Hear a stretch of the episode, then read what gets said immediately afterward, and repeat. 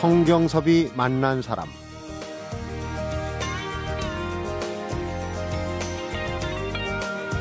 음력으로는 오늘부터 다시 3월입니다. 윤 3월 1일인데요, 오늘이. 이 윤달은 여벌로 더 있는 달이라고 해서 여벌달이라고도 하고 또 덤으로 더 있는 달이라고 해서 덤달이라고도 합니다. 윤달은 보통 달과 달리 걸릴 것이 없고 탈도 없는 달이라고 해서 예로부터 동티가 날 만한 일들은 윤달로 미뤄서 하곤 했습니다. 혹시 실패가 두려워서 잠시 미뤄둔 일이 있다면 이달에 용기를 내서 한번 해보시면 어떨까 싶습니다. 성경섭이 만난 사람, 오늘은 김성수 문화평론가, 장석주 신이 함께하는 문화탐방과 인문학 카페로 함께합니다.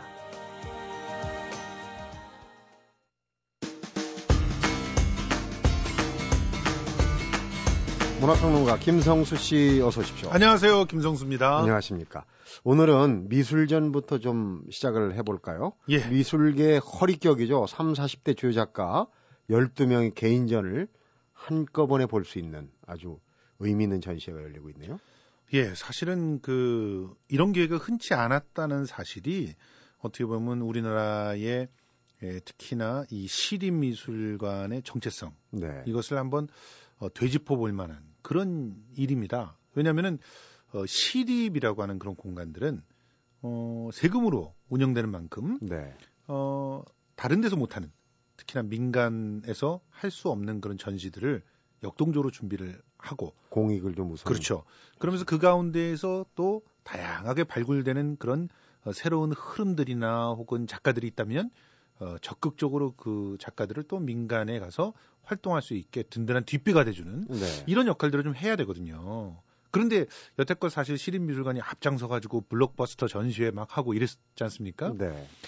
이런 그 이전까지의 흐름들을 좀 반성하면서 지금 새로 부임한 김홍희 관장이 네.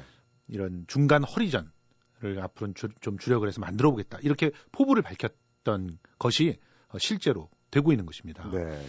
어, 이번에 열리는 이 그 전시회는 어, 12개의 방을 위한 12개의 이벤트예요. 이게 무슨 말일까? 그냥 말장난이 아닐까? 이렇게 생각하시는 분 계실 텐데 네. 컨셉을 들어보면 아 그럴듯하다 이렇게 생각하실 거예요. 왜냐하면은 어, 보통 전시회다 이렇게 얘기하면 어, 그룹전 같은 경우는 어, 요 정도까지는 누구 작품, 저 정도까지는 누구 작품, 뭐 가운데는 누구 작품 이런 식으로 해가지고 막 섞여 있잖아요. 네. 근데 이 전시회는 방 12개를 동일한 크기로 다 준 겁니다. 각기 방 음. 하나씩. 30평 정도 되는, 그러니까 100제곱미터 정도 되는 그런 공간을 하나씩 다 줬어요. 같은 그리고- 공간이지만 그러니까 거기가 개성이 또 12개로 나눠지겠네요. 그렇죠. 거기에다가 뭐 컨셉도 주지 않고 자기가 알아서 주제를 채워라. 이렇게 한 겁니다. 그러니까 어 굉장히 재미난 전시회가 돼버린 거예요. 네. 전체적으로는 어 젊음이다. 우리가 30, 40대만 하면 이제 막 자신의 어떤 색깔들을 왕, 왕성해 보일 그런 젊은 작가들이라고 볼 수가 있는 건데 이 작가들이 자기만의 공간에서 자기만의 주제를 가지고 작업을 한 것들을 선보인다. 네. 그러니까 개별적인 방 하나하나는 다 개인전이 돼요. 음. 그리고 전체는 하나의 그룹전이 되지만 얼마든지 그 방마다의 독특한 개성들을 맛볼 수 있어서 12개의 서로 다른 조합이 어, 정말 무궁무진한 조합이 가능한 그런 음. 전시회가 돼버린 겁니다. 네. 저는 개인적으로 그래서 이 전시회가 무료거든요. 그러니까 그냥 한 번에 가서 12개를 다 보시려고 생각하지 마시고 그러다 또 탈 날 수가 있으니까 너무 많이 보면 또 그러니까요. 헷갈려요. 그리, 그런 측면에서 이제 오늘은 요런 요런 그 작가들의 작품들을 갖다가 좀 어, 맛보고 그러면서 또 살짝 통하는 작가들끼리 한번 엮어서 맛보기도 하고 한 번은 또 이렇게 충돌이 있는 작가들끼리 맛보기도 하고 그러면서 한 3일 정도 나눠서 보신다면 아주 재미나지 않을까 그런 생각이 들어요. 사실은 네. 어 100제곱미터 정도 되는 공간이 개인전 하나를 정말 제대로 어, 소화를 할 수 있는 그런 공간이라고 볼 수가 있거든요. 100제곱미터를 다 채운다는 게 한 작가가 아, 정말 과작을 하는 작가들은요. 네. 5, 6년 걸려야 그 다 채울 수 있는 그런 공간이라고 볼 수가 있습니다. 그런 측면에서 이 개인전 상당히 재미난 그런 컨셉이 아닌가 좀 생각이 듭니다. 특징적인 것만 좀 그 제가 몇, 구, 몇 작가를 소개해드리면 하태범 작가는 어, 여러분들이 아마 그 미디어를 통해서도 소개를 받으신 분일 겁니다. 네. 어, 이름은 몰라도 이런 작업을 하더라라고 하는 건 얘기만 들으시면 아실 텐데 이 사람은 사진이나 미디어에 실려 있는 그런 영상을 어, 고스란히 어, 하얀색 이 판넬이나 이런 어, 다른 소재를 가지고 미니어처를 만들어요. 네. 예를 들자면 이제 그 IT 대지진이라 그래갖고 사진에 딱 나와 있는 장면이 있다면 그 사진 컷을 어 그 판넬들을 가지고 새롭게 고스란히 만들죠. 그렇지만 네. 뭐가 빠져 있습니까? 거기 안에는 어 스토리가 빠져 있어요. 삶이 빠져 있어요. 핏자국도 빠져 있지만 그 실제로 그 현장에 가서 보면은 거기서의 고통, 신음 이런 것들이 다 빠져 있죠. 네. 사진 자체도 빠져 있는데 그 사진보다 더 탈색을 시켜서 빠졌으니 상당히 거리두기를 하, 고 있지 않습니까? 그 거리두기 속을 속에서 다시금 사진을 찍어서 그걸 또 사진의 영상으로 만들어요. 음. 그러니까 어, 상당히 오랫동안 거리두기가 되면서 우리들에게 오히려 어, 색다른 각성을 주게 됩니다. 네. 뭐, 당신네들이 삶을 들여다보는 방식이 이런 거다라고는 문제 제기를 던져주는 것이죠. 독특하네요. 예. 네. 어, 그리고 또 박재영, 이미연, 이병재 이 세 사람으로 이루어진 작가 그룹 Part-time Suite 같은 경우는 민간인 출입 통제선 부근 있잖아요. 거기를 쭉 횡단을 한 거예요. 네. 12일. 휴전선에. 예. 음. 그러면서 어, 이 제목은 Drop by Then인데 거기 길 위에 풍- 펼쳐진 풍경이라든가 거기서 채집한 말이라든가 어, 차 속에서 달리는 그 차 속에서 이렇게 찍은 영상이라든가 또 이런 것들을 갖다 전부 다 엮어가지고 하나의 방을 갖다 꾸몄어요. 네. 그리고 여기 가니까 이상한 느낌이 드는 겁니다. 사실은 굉장히 풍요로운 그리고 또 평화로운 그런 장면에서 시작하지만 전쟁의 긴장이라든가 공포라든가 이런 것도 만날 수가 있고요. 어, 그 가운데서 우리들의 에, 삶을 다시 한번 돌이켜 볼 수 있는 그런 어, 작업이기도 하고 네. 또 어, 김영섭 작가 같은 경우는요 합판 위에다 스피커하고 스피커 케이블들을 막 이렇게 식물처럼 새롭게 배치를 했어요. 그래서 겉으로 보기에는 아 스피커 식물이 있는 정원 같아요. 근데 소리가 나잖아요. 네. 풀벌레 소리인 줄 알았더니 그게 전자음들이나 혹은 그 키보드 두드리는 소리가 조합된 거였어요. 음. 이런 식의 작업을 통해서 우리가 기억하고 있는 어, 현실이라고 하는 것이 실제로는 어, 우리가 알고 있는 또 눈으로 보고 있는 것과 다른 것은 아닐까 하는 그런 도전들을 갖다 던지기도 합니다. 어떻게 보면 좀 예전에 백남준식의 예, 그렇죠. 상당히 그런 어, 작업들하고 있는 것인데요. 그러니까 인간이 갖고 있는 감각의 한계를 어, 우리들에게 일깨워주면서 네. 그런 감각으로 모든 것을 판단하는 것이 얼마나 또 어, 제한적인 것인가 네. 이런 질문들을 다 던지고 있는 것이죠. 네. 이런 젊은 작가들의 시도들이 12개가 어우러져 있으니까 저는 하루 안에 다 소화하지 않고 한 번쯤 어, 여유를 가지고 즐기듯이 이 12개의 방들을 조합을 해가지고 다녀보시기를 한번 권해드리고 싶습니다. 미술 애호가들한테는 아주 좋은 판이 펼쳐진 셈이네요. 그렇습니다. 어제가 장애인의 날이었는데 서울 지역 청각 장애인들이 지난달에 공표됐었죠. 공표됐던 이제 장애인 최적 관람석 운영 설치 조례법에 대해서 좀 이의 제기를 하고 예. 고쳐야 된다. 목소리를 좀 높이고 있네요. 이걸 언뜻 들으시면 어, 왜 이럴까? 그 장애인들을 위해서 최적 관람석을 설치를 했는데 도대체 뭐가 문제란 말인가? 이런 질문을 던지시는 분들이 계실 겁니다. 네. 그런데 보세요. 이 관람석을 맨 뒤나 맨 앞에 있던 관람석을 VIP석으로 옮겨놨어요. 그렇지만 시청각 장애인들에게는 그 위치란 아무 의미가 없는 것이죠. 의미가 없죠. 예. 실제로는 눈으로 볼 수 있어야 되고 소리가 안 들리시는 분들은 또 눈으로 보지 못하는 분들은 귀로 들어야 됩니다. 그게 마련이 돼야 최적 관람석이라고 할 수 있지 않겠어요? 그러니까 단지 자리만 비워놓는다고 해서 최적 관람석이 되는 게 아니라 네. 그 자리에 앉으면 뭐 그 자막이 보인다든가 그 자리에 앉으면 그러니까 청각적인 어떤 배려를 받는다거나 이런 그 작업들이 그 들어가야 되고 네. 그게 개정안 안에 에, 들어가야 되는 것이다라는 문제 제기를 하고 있는 것입니다. 당연히 그러리라고 생각했는데 아닌 모양이죠. 그렇게 되기가 어렵죠. 사실은 극장에서 그런 장비들을 다 갖춰서 마련한다는 것이 에, 만만치 않은 일이고 또 이 지체 장애인들을 중심으로 사고를 했던 것도 사실입니다. 네. 그렇기 때문에 시청각 장애인들이 이런 문제 제기를 하고 있는 것인데요. 네. 아무튼 어, 지난 그 조례를 어, 대표 발의한 임형균 시의원에게 이 대책위에서 면담을 요청을 했고 어, 이 면담을 통해서 어, 최대한 이 조례 안에 반영을 해보겠다고 하는데 과연 어, 어떻게 진행이 될 것인지 귀추가 주목되는 상황입니다. 네. 장애인 복지 문제는 사실 그 장애에 대한 정확한 이해 그렇죠. 또 실제로 그런 그, 어, 일이 벌어졌을 때 얼마나 실질적인 도움이 될까 이런 걸 좀 따져봐야 되는데 예. 그런 부분이 참 쉽지는 않은 부분인데. 그렇습니다. 그런 측면에서 그러니까 이 법을 만들고 할 때 충분히 예, 다양한 사람들에게 의견을 수렴하는 그런 과제를 분명히 가져야 되고 그런 네. 과정을 그리고 공청회를 통해 가지고 어, 의견들을 충분히 그 정책에 반영하기 위한 그런 어, 자리들을 가져야 됩니다. 근데 네. 어, 이번 지적에서 어, 나왔다시피 지체 장애인들에 대한 어, 배려들이 우선하다 보니까 시청각 장애인들에 대한 그 충분한 배려가 좀 빠져 있는 그런 상태가 됐던 것인데 이런 부분들은 어, 한번 좀 고민을 하면서 어, 최적의 관람, 관람 환경을 어떻게 예, 장애인들 모두에게 네. 보편적으로 제공할 수 있을지를 고민을 해봐야 될 것이라고 네. 봅니다. 어제 장애인의 날 저희가 그 발달 장애에 대해서 어, 얘기를 나눠봤는데 사실 지체 장애 또 시청각 장애와 또 다른 예. 발달 장애 그 특징적인 부분이 있어요. 그런 그렇죠. 부분의 복지는 또 따로 해야 되는데 그냥 뭉뚱그려서 하다 보면은 이런 문제가 생길 수 그렇습니다. 있다고 봅니다. 예. 네. 노래 한 곡 듣고 가겠습니다. 이분도 시각장애를 가지신 분이죠. 스티비 원더입니다. I just call to say I love you.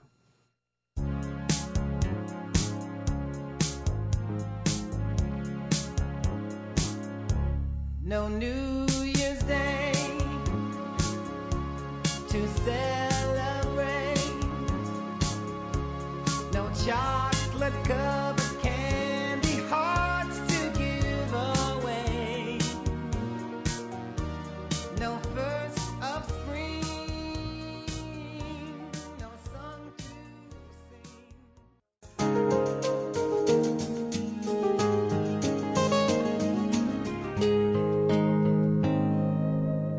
성경섭이 만난 사람. 이름들 알려졌지만 실물들 보기에 어려웠던 그런 이제 일제 강점기 말기에 잡지들이 참 많이 있어요. 그때 그렇죠. 기사도 기사지만 광고 보면은 예. 그때 시대상 알 수 있고 참 재밌는 잡지들이 많은데 예. 보기 힘들었던 게 한꺼번에 많이 나왔어요. 그렇습니다. 어, 재단법인 아단문고에서요. 1939년에서부터 45년 사이에 서울에서 간행된 잡지들. 그러니까 어, 이름만 들어도 들어보신 분들도 있습니다. 네. 신세기 같은 잡지는 굉장히 유명한 유명하죠. 7인 잡지였죠. 네. 경성로컬, 총동원, 태양, 월간소국민 등 어, 친일 잡지들을 아담문고 미공개 자료 총서라고 하는 그 영인본에다가 다 담아가지고 네. 어, 9건이나 지금 최근 펴낸 겁니다. 시기가 그때 뭐 대동아 전쟁 뭐 하고 굉장히 어목했던 시기라고 표현을 할 수 있는 그 시기인데. 그렇죠. 이때 당시가 심지어는 그 친일을 했다는 동아일보와 조선일보도 폐간되는 그런 상황들을 갖다 겪었지 않습니까? 그러니까 친일 행각들이 아주 노골적인 그런 책들이 아니면 아예 나올 수가 없었던 상황이죠. 네. 그러니까 이제 굉장히 중요한 자료가 되죠.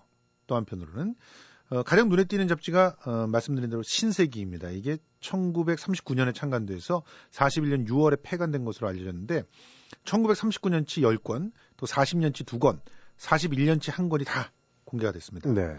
예, 당대 최고의 사파가였던 정현웅 어, 화백의 표지화와 사파, 그리고 또 어, 인쇄 자체를 그 표지는 도쿄에서 최신식 기술로 그때 당시에 네. 그런 기술로 인쇄를 해왔어요. 그래서 겉보기에도 굉장히 장정이 호화롭고 그런데 여기 안에 들어가 보면 내용이 참 기가 막힙니다. 뭐 어, 창간호서부터 뭐 중일 전쟁 특집을 딱 실으면서 어, 황국의 성전에 대하여 뭐 음. 이렇게 길, 글들을 갖다 올려놨고 또 지금 조선일보 주필과 경제부장을 지냈던 서춘 같은 경우는 어, 중일 전쟁의 장래, 그러니까 진화사변의 장래라는 논설에서 중국의 자원과 일본의 기술, 자본을 결합하면 양국에 모두 이익이다. 그러면서 이 중국 침략의 정당성을 강변하고 있고요. 네.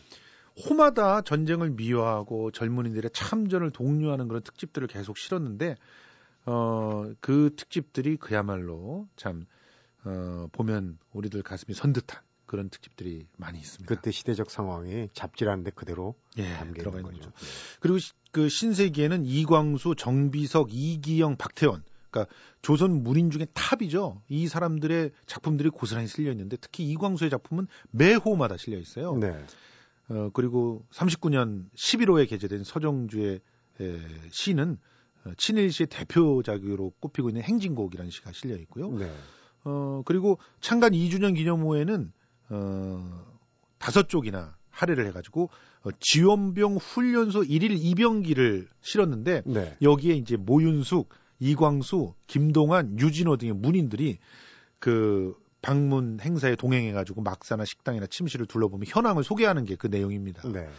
근데 뭐 조선인 병사 1천 명이 제발 날 넣어주십시오 하고 애원해서 들어왔다는 등뭐또 그 당시에 조, 조선일보 문화부 기자가 그 쓴 기사 말미에는 어 조선의 어머니 당신들의 아드님을 이 후- 훈련소에서 훈련시킬 의사는 없습니까? 이런 내용들까지 들어가 이- 있습니다. 네. 어, 이런 내용들을 보면서 어, 명백한 이런 친일의 증거들을 보고 또 한편으로는 비애를 느끼고 네. 할수 있는 그런 계기들이 마련이 되는 것 같습니다. 뒤에 일일 이병기 같은 건 보면은 시대만 아니고 앞에 주체만 아니라면 이건 요즘에 군대 아들들 둘러보는 이런 네. 행사로 착각할 정도였겠군요. 그렇습니다. 네. 그러니까 사실은 어떤 목적을 가지고 하는 그런 어, 행사와 또 거기서부터 어, 문학들이 이용되는 것 이런 부분들은 좀 한 번쯤 또 고민을 해봐야 되는 상황이라고 보는데요. 네. 어, 일일 이병기를 보면서 어, 많은 그 누리꾼들이 요 내용들을 보면서 네. 어, 에, 사실은 이런 어, 찬양의 글들을 그것도 직접 그 자리에 가서 적극적인 거잖아요. 이거는 네. 어, 어쩔 수 없이 끌려갔다고 말하기는 어려운 거지 않습니까? 그랬던 사람들이 에, 어쩔 수 없이 신을 냈었다라고 하는 것은 좀 어불성설이 아니냐 이런 의견들이 올라오고 있는 그런 네. 상황입니다. 논문 표절 얘기는 뭐 이제 너무 많이 나오는 그런 단골 주제이기도 하지만은 지난 총선에서 예. 우리 스포츠 태권도 스타고 또 이 IOC IOC 위원, 선수위원이고 문대성 씨 그 관련 논문 표절 건 이게 예. 이제 전반적으로 또 한번 뭐 회오리가 몰아치는 거 아닌지 모르겠어요. 그렇습니다. 지금 어 문화예술계까지 지금 전반적으로 이 논문 표절 조사에 착수하는 분위기입니다. 어, 국내의 문화예술계 학자들이요 조만간 유명 스포츠 스타들의 학위 논문 표절 여부에 대해서 실태 조사에 착수하기로 했고요. 네. 그리고 이 그 체육 스타들뿐만이 아니라 미술, 음악, 또 예능계 학자들이 다 이제 그 논문 표절 여부를 어, 근본적으로 조사를 해야 될 필요가 있겠다 이렇게 주장을 하고 나서고 있습니다. 네. 그렇게 되면 이제 문화예술계 전반이 정말 다 뒤집어질 그런 상황인데요. 어, 한국예술종합학교 이동현 어, 교수 같은 경우 어, 지금 체육계 논문 표절 사례 예, 상당수 있을 것이라고 생각된다고 전하면서 어, 이 관행이라고 얘기하고 있는 이런 그 주장들에 대해서 어, 분명히 예, 짚고 넘어가야 될 그런 상황이 아닌가 이렇게 일축을 하고 있는데요. 네. 어, 기본적으로 어, 우리 사회가 예, 학위 때문에 뭐 상당히 어, 제한되어 있는 그런 권익들을 주지 않습니까? 그러니까 네. 학위가 있고 없음에 따라서 굉장히 많은 것들이 달라집니다. 실제로 어, 박사학위가 있지 않으면 어, 교수가 되기 어렵죠.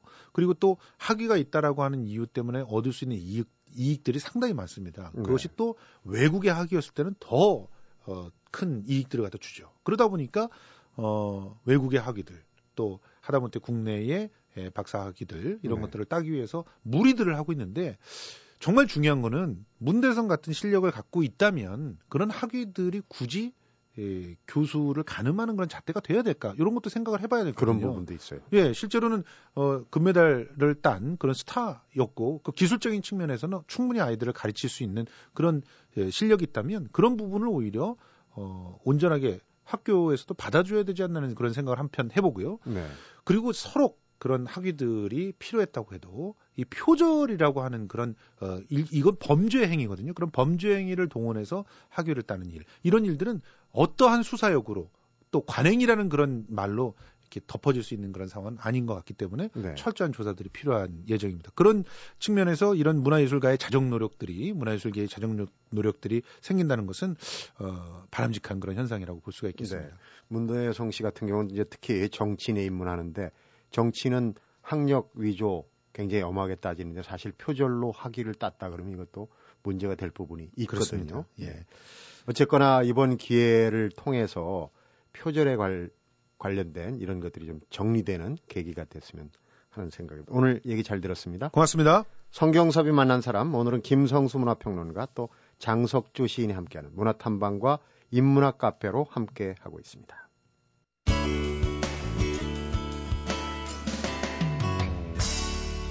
성경섭이 만난 사람. 장석주 시인 어서 오십시오. 네, 안녕하세요. 한 주간 잘 지내셨습니까? 네. 이번 주엔 어떤 책을 좀 소개를 해드릴까요? 예, 제가 아끼는 책인데요. 막스 피카르트가 쓴 침묵의 세계라는 책을 가지고 나왔습니다. 네. 침묵. 침묵 가지고 또 어떤 얘기를 말을 하지 않는 거 아니겠습니까? 그냥 쉽게 얘기하면 침묵 우리가 생각하는 건데 침묵을 가지고 또 얘기할 수 있는 논점이 많은 모양이죠. 네. 우선 이 막스 피카르트라는 분이 지금 라디오 들으시는 분들에게 좀 생소할 텐데요. 네. 어, 1888년 독일에서 태어난 그 의사였습니다. 음, 의사면서 어, 글을 썼던 사람인데요.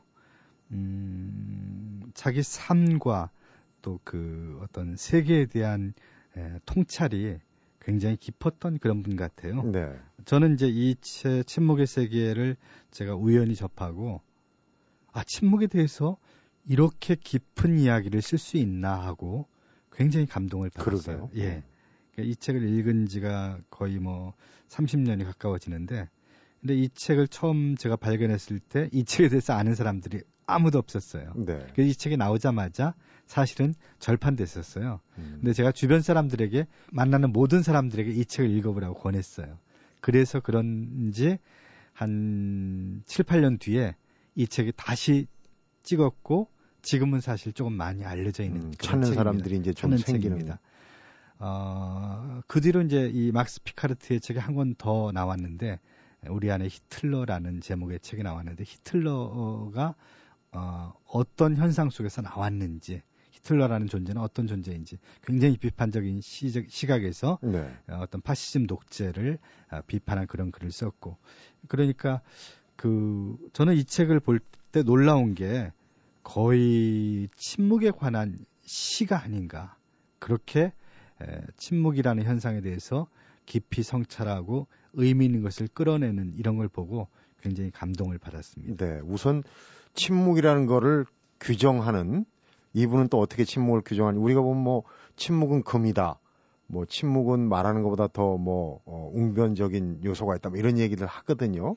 이분이 보는 침묵은 어떤 침묵을 얘기하는 건지. 보통 침묵이라는 것은 말하지 않고 있는 것을 얘기하죠. 네. 말의 부재 현상.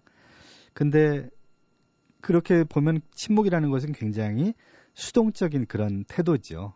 그러니까 말하지 않음으로써 어린아이들이 에, 부모한테 꾸지람을 받고 말을 안 하잖아요. 네. 그럴 때 말은 무언의 저항이고 반항이고 그런 것이죠. 그리고 시위할 때 어떻게 침묵 시위를 또 하고 하죠. 하기도 하고요. 네. 그리고 이제 스님들은 어떤 음, 그 수행을 할때 에, 무건 정진한다고 그랬죠. 네. 말을 일치하지 않죠. 그리고 수도사들이 머무는 또 수도원 같을 때인데도 역시 말을 하지 않고 하는 것 자체가 수행의 한 방편이기도 하고요. 그러니까 침묵은 굉장히 다양한 형태로 존재하고 그 의미도 굉장히 다양하다는 거죠. 네. 이분은 뭐라고 얘기하는가 하면 침묵은 결코 수동적인 것이 아니고 단순하게 말하지 않는 것이 아니다. 침묵은 능동적인 것이고 독자적인 완전한 세계다. 음, 그러니까 침묵이 굉장히 능동적인 하나의 표현, 언어적 표현 양식의 하나라는 거죠. 침묵도. 네. 예. 그리고 이제 침묵과 말과의 관계, 또 침묵과 종교의 관계, 그러니까 여러 부면에서 침묵을 이렇게 성찰하고 있습니다. 네. 침묵의 에, 위대성에 대한 예찬이라고 말할 수가 있죠. 네. 이분은 뭐라고 얘기했는가 하면 또 말은 침묵으로부터 그리고 침묵의 충만함부터 나온다. 그러니까 모든 말은 침묵을 포함함으로써 그 의미와 깊이를 갖는다는 얘기죠. 네. 그러니까 침묵을 갖지 못한 말은 의미도 없고 공허한 말이기 쉽다는 거죠. 네. 그러니까 침묵 속에서 말이 나오고 또 침묵은 그 말에 의미와 깊이를 주는 그런 것이라고 이렇게 얘기를 하고 있습니다. 네. 침묵이 이 시와 연결되는 그런 부분을 얘기한다. 언뜻 그런 생각이 나네요. 한용운 시인의 님의 침묵도 평론가들이 그 침묵은 노래다 이렇게 또이 어, 해석을 하고 하는 그런 걸 본 적이 있거든요. 네. 그러니까 침묵과 시, 또 침묵과 사랑, 어, 이런 여러 가지 우리가 이제 접한 어떤 상황과 침묵을 연계를 시켜 놓은 건데 그런 부분을 좀 들여다보면은 침묵을 이해하기 좀 쉬울 것 같아요. 아마 시인들이야말로 말에서 언어에서 침묵이 갖는 그 의미를 가장 예민하게 받아들이는 사람들일 거예요. 네. 그래서 어, 말과 함께 말이 갖고 있는 침묵을 가장 잘 적확하게 쓰는 사람들이 또 시인이라고 말할 수 있습니다. 네. 이 막스 피카르트는 뭐라고 얘기했는가 하면 말은 반드시 침묵과 함께 있어야 한다. 침묵의 투명한 유동적인 성질이 말 자체를 투명하고 유동적인 것으로 만들어 준다. 네. 말은 침묵 위에 떠 있는 밝은 구름, 침묵이라는 호수 위에 밝은 구름과 같다. 음. 이렇게 예, 은유적인 표현을 쓰고 있는데 네. 예, 말은 침묵을 가짐으로써 어떤 어, 활기를 얻고 역동성을 갖는 갖고 또 깊이와 여운을 만든다는 것이죠. 그러니까 침묵이라는 것은 말을 잉태하는 어떤 모태와 같은 것이다라는 네. 거죠. 근데 보통 사람들이 말했을 때 말을 너무 가볍게 또 자의적으로 이렇게 쓰죠. 그러니까 말이 의미가 없고 음. 공허하고. 근데 이런 침묵이 왜 우리 시대에 의미가 있는가? 우리 시대는 어떤 면에서 이 책에 의하면 자부모라는 말을 쓰고 있어요. 필요하지도 않은 말, 무의미한 말들을 양산한다는 얘기죠. 네. 특히 미디어들이 그렇다는 얘기예요. 대중 미디어들, 라디오나 텔레비전 같은 것들. 정말 어떤 그 어, 프로그램들을 들어보면 정말 굉장히 짜증나는 경우가 있거든요. 네. 소음 같이 들릴 때가 있어요. 아무 무의미한 말들을 계속 뭐 이렇게 마치 그 기총소사하듯이 쏘아서 침묵을 살해하고 있다. 라는 네. 생각이 들어요. 음. 그러니까 우리 에, 주변에 의미 있는 침묵이 서릴 수 있는 그런 시공간이 사라져 버렸다는 거죠. 네. 그러니까 소음의 시대, 잡음의 시대가 됐다는 거죠. 그래서 말에 어떤 생명력을 주고 의미를 주고 활기를 주기 위해서 말이 잉태되는 모태라고 할 수 있는 침묵의 역동성, 침묵의 건강함이 좀 회복돼야 되는 시대가 아닌가라는 생각이 듭니다. 네. 목차를 보면은 역사와 침묵, 또 사랑과 침묵, 침묵과 신앙 이렇게 이제 우리가 흔히 알고 있는 주제들과 침묵을 이렇게 연결시켰어요. 근데 가장 세속적인 화두긴 하지만 사랑과 침묵은 어떻게 풀고 있나요, 이분이?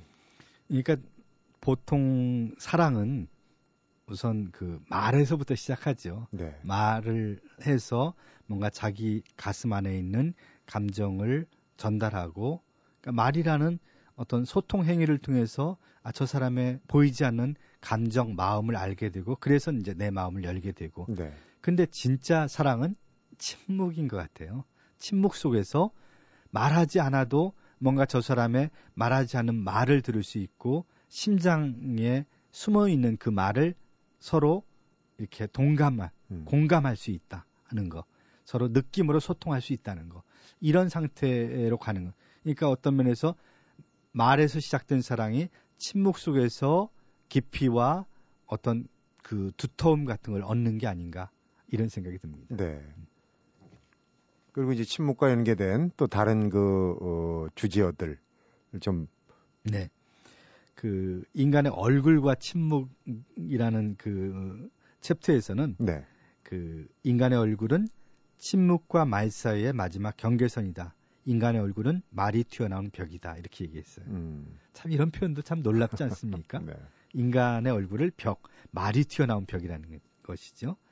두 뺨은 양편에서 말을 가려덮고 있는 두 개의 벽이다. 이런 표현도 참 놀라운 표현이고요. 음. 어, 그래서 침묵하고 있을 때면 입의 윤곽은 마치 한 마리의 나비가 날개를 접고 있는 것 같고 그러다가 이윽고 말이 시작되면 그 날개를 펴고 나비는 날아가 버린다. 네. 어, 이거는 단순히 어떤 아름다운 그 표현이 아니고 그러니까 침묵이라는 현상에 대해서 굉장히 형이사학적인 깊이까지 자기 생각을 끌고 들어와서 그것을 다시 이제 말로 표현한 것이거든요. 네. 이런 것들이 에, 침묵에 대한 의미를 우리로 하여금 다시 에, 살펴보게 되고 또 침묵과 동시에 말과 침묵은 떨어질 수 없는 거거든요.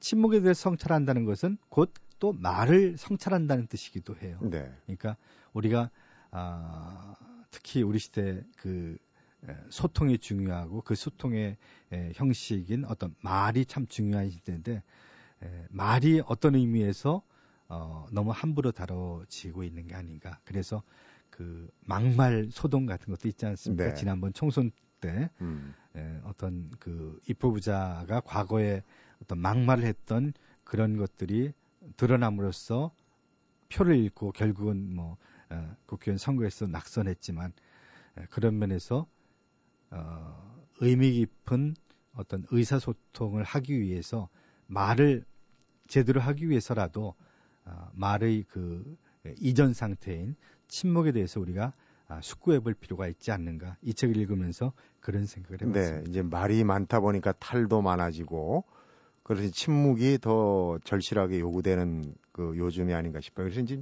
번잡한 도시를 떠나서 귀향하는 거에 이 침묵을 비유하는 그런 분, 분들도 계시더라고요. 근데 어 우리 장신도 이 비슷한 개념인데 고독의 권유라는 책을 내시지 않았습니까? 네. 침묵과 고독 사촌 관계 아닌가 싶은 생각 들고요. 음, 저는 이제 사람들은 제가 시골에 내려가서 어, 산다는 걸 알고 가장 많이 저한테 받은 제가 받은 질문이 외롭지 않는가, 고독하지 않은가 네. 이런 질문을 받는데 사실 어, 시인이나 화가나 음악가나 예술가들에게 고독이라는 것은 어떤 존재의 축복이라고 저는 생각을 하거든요. 네. 그리고 그 고독은 반드시 또 침묵과 함께하는 고독인 것이죠. 그것은 창조의 어떤 정금과 같은 시간을 우리에게 준다는 거죠. 음. 그래서 되도록이면 말을 하지 않고 소리가 나는 것들을 멀리하고 그 침묵이 서려 있는 공간 속에 혼자 있으면 깊은 생각을 하게 되고 또 상상력이 역동성을 갖게 됩니다. 네. 그래서 어, 문학을 할 때 어떤 제 문학에도 그것이 의미 있는 자양분이 되지 않았는가라는 생각이 들고 그런 시간들 속에서 어, 썼던 산문들을 묶은 책이 고독의 권유거든요. 네. 근데 고독한 순간이야말로 가장 덜 외로운 순간이라는 것이죠. 음. 역설적으로 말해서 고독한 순간에 저는 외롭지 않거든요. 뭔가를 제가 고독한 순간 속에 쓰고 있을 때, 뭔가를 읽고 있을 때 정말 외로움 대신에 어떤 충만함을 느끼고 그리고 뭔가 내적인 그 충일감 속에 제가 있거든요. 예. 네. 라디오 매체는 사실 침묵이 독입니다. 몇 초만 침묵이 흘러도 방송 사고 되는데. 침묵에 대해서 지금 얘기를 듣다 보니까 참 아이러니컬하다는 생각이 아이러니하죠. 드는데 예, 침묵의 가치를 얘기하기 위해서 어, 침묵을 깨고 말을 해야만 음. 하는 그런 그런 사실이 좀 아이러니한 느낌이 어떻게. 보면은 대인 관계에서 둘이만 있을 때 침묵이 굉장히 부담스럽고 불안해지는 경우가 있어요. 뭔가 말을 해야 되지 않느냐는 생각을 하게 되는데 네. 그런 부분은 침묵이 굉장히 어렵다고 느껴지는 부분이에요. 그러니까 뭔가 그 삶의 연륜이 좀 짧고 내공이 적으면은 침묵이 어색하고 그런데 노련한 고수들은 사실 침묵을 아주 노련하게 사용합니다. 네. 그러니까 침묵은 사람들에게 편안하게 해주고 또 뭔가 생각할 수 있는 말미를 주고 여유의 느낌이라는 거죠. 그러니까 침묵이 뭔가 말하지 않으면 안 될 어떤 초조함으로 빠져들게 대신에 편안하게 만드는 것. 이것은 어떤 인간적 어, 인격의 성숙의 에, 어떤 징표로도 저는 받아들여요. 네, 그렇군요. 막스 피카르트의 침묵의 세계, 침묵의 진정한 의미를 깨닫게 하는 책이라고 소개를 해주셨는데 오늘 소개 잘 받았습니다. 네, 고맙습니다. 고맙습니다. 성경섭이 만난 사람, 오늘은 김성수 문화평론가와 장석주 시인과 함께하는 문화탐방 인문학 카페로 함께했습니다. 이심전심이란 얘기가 있죠. 말을 하지 않아도 마음이 통한다는 건데요. 한 시간 이상 침묵하고 있어도 전혀 어색하지 않을 사람. 주말인 오늘 그런 소중한 사람과 더불어 편안한 시간 가져보면 어떨까 싶습니다. 성경섭이 만난 사람, 오늘은 여기서 인사드리겠습니다.